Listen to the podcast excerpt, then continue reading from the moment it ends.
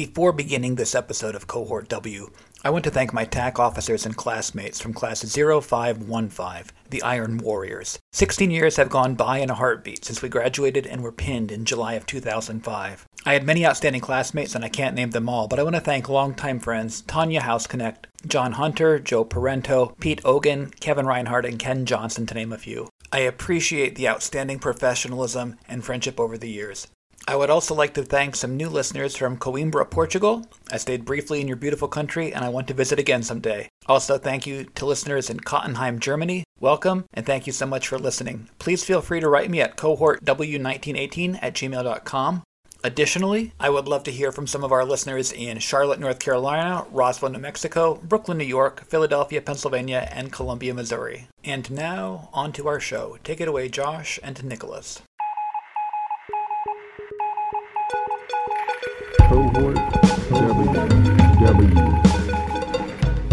Welcome to another Cohort W podcast episode, bringing you inspiring and educational interviews with today's most exciting and enterprising young warrant officer leaders. Each episode is dedicated to exploring real life leadership in the warrant officer cohort and tackling the problems faced in large scale combat operations and multi domain operations. And now, here's your host. Hello. In today's episode, my incredibly excellent guest shares some personal and professional experiences as an aviation warrant officer. Then we will examine how those experiences contribute to meeting doctrinal requirements for aviation. All Cohort W guests were recommended by senior warrant officers in their branch. And today I am joined by Aviation Warrant Officer, Chief Warrant Officer 3, Andrew McCowan. Thanks so much for your time today, Andrew. Can you share with the audience a little bit about yourself, please?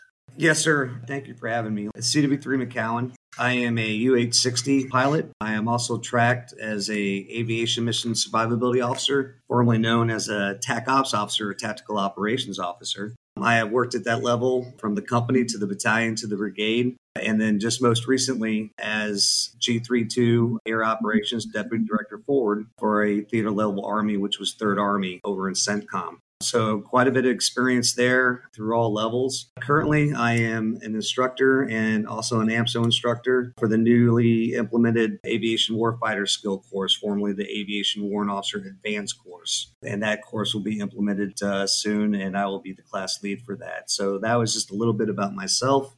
Thank you.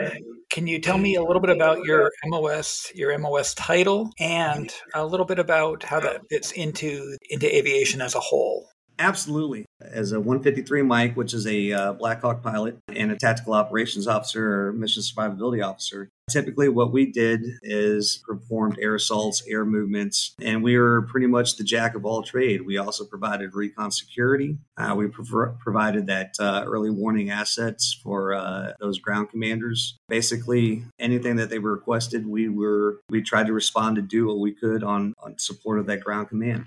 Can you also go into a little bit about all the MOSs that are out there? And you don't have to go into everyone, but some of the bigger MOSs that you have in aviation. Absolutely. So we have the uh, UAS warrants. They are becoming prominent now with the new uh, formation of the uh, attack reconnaissance battalions. They have their shadow platoons. And also, we have, they're associated with the uh, aviation brigade, but they're normally appointed echelons higher at uh, division or corps, which is the larger UAS, the Gray Eagles. So those are those separate warrants. We also have ATC warrants that help with uh, air coordination measures, uh, help with air traffic control on top of our platform aviation warrant officers that, you know, are our UH-60, Air 47, and our AH-64 pilots. And of course, aviation maintenance too, correct? And the maintenance, yes. I can't leave those guys out. Most important. No, you can't. They're wonderful.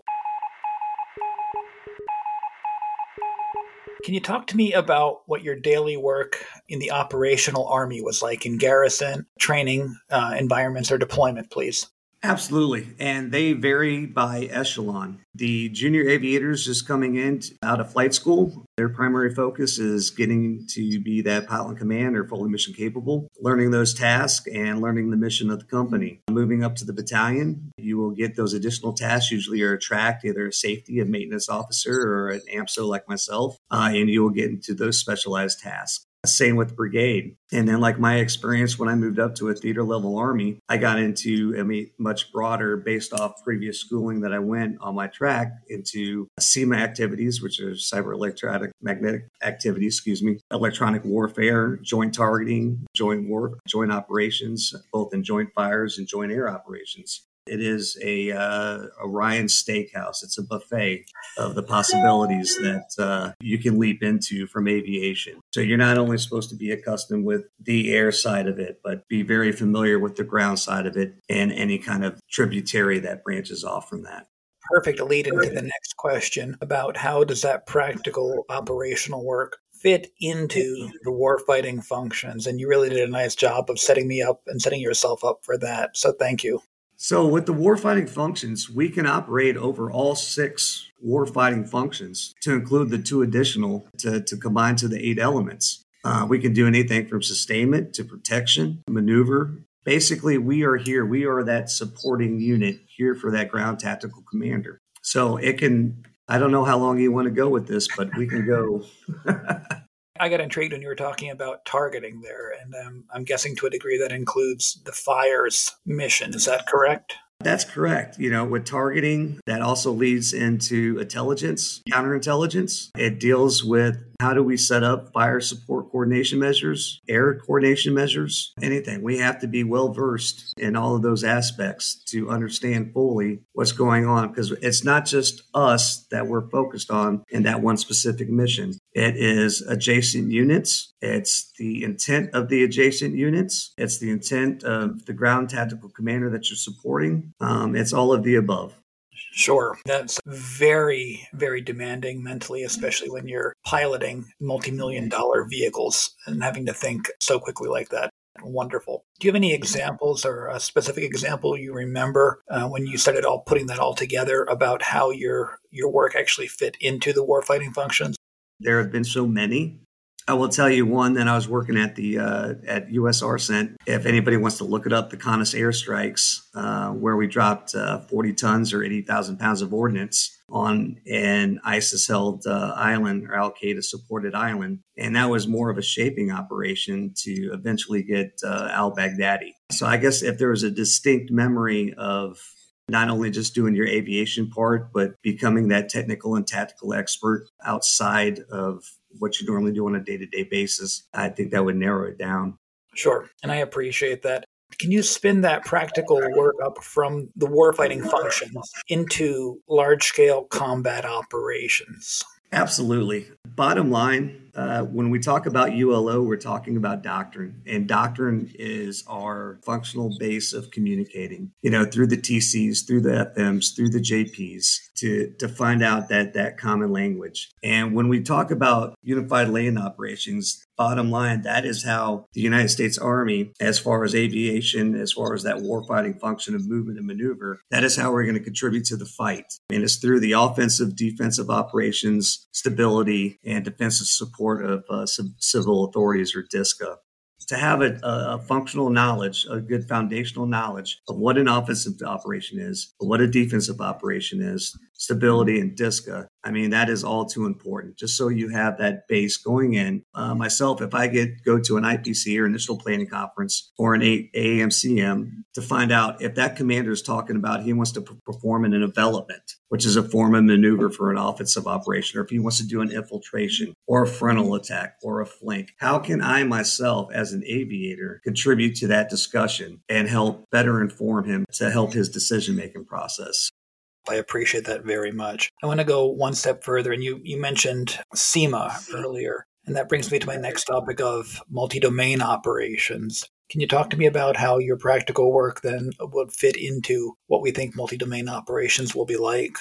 As far as like the MDO model 2028, we have to look at all domains and then how we apply our tenets as far as like simultaneity, depth, synchronization into this fight and how we're going to achieve this to help defeat peer, near peer adversaries. So when it comes to MDO, as far as what I teach and what we have to look at is we are going to be one small piece in, in this puzzle and it's going to happen over large geographic areas. In Army aviation and that ground maneuver unit, we may be it. That may be all the supporting and supported units that there are. So we need to make it work. And one of the um, questions as far as that MDO template is how does the Joint Force disintegrate enemy anti access area denial systems in the deep areas to enable operational and tactical maneuver?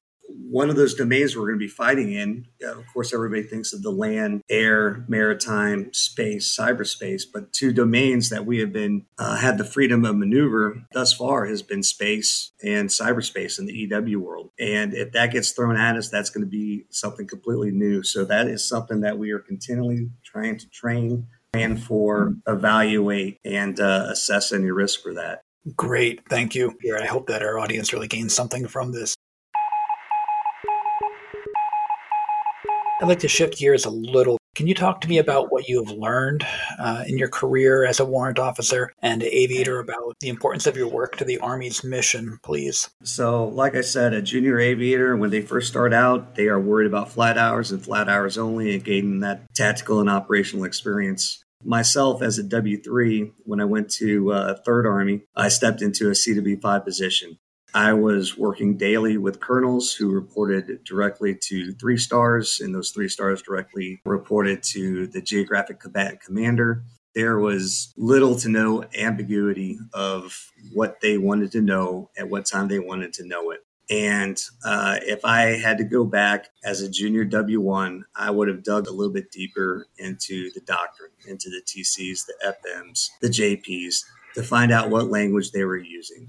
It was a steep learning curve, but it was a very rewarding experience. I'm, I'm, glad I had the opportunity to do that. I would welcome any junior grade warrant officer to explore those opportunities as far as broadening assignments outside of their realm or their comfort zone. What would you share with a warrant officer who just graduated from candidate school? I'm always willing to keep learning. And I think how that affects the Army is as long as you're willing to keep learning and expand your knowledge base, it will greatly enhance and help the Army overall. It's great to hear warrant officers talk about doctrine, especially so richly and so easily and fluidly, like you have, Andrew. I appreciate your time so much, and thank you for sharing your work and how it contributes to your branch's doctrinal requirements for aviation, for warfighting, and LSCO and MDO. Final word is yours. Anything you'd like to add to the conversation today? Thank you for having me. I'm on to my next journey, which is promoting the next advanced warfighting skill course, which will help younger, more junior aviators out there who maybe just made pilot command to get a broader sense of what it's going to be like operating in uh, large scale operations and in, in a multi domain op- operations and describing that operational environment. So I'm grateful for your time, sir. Your students will be lucky to have you, Chief McCowan. Thank you for your time. Have a good day. You too.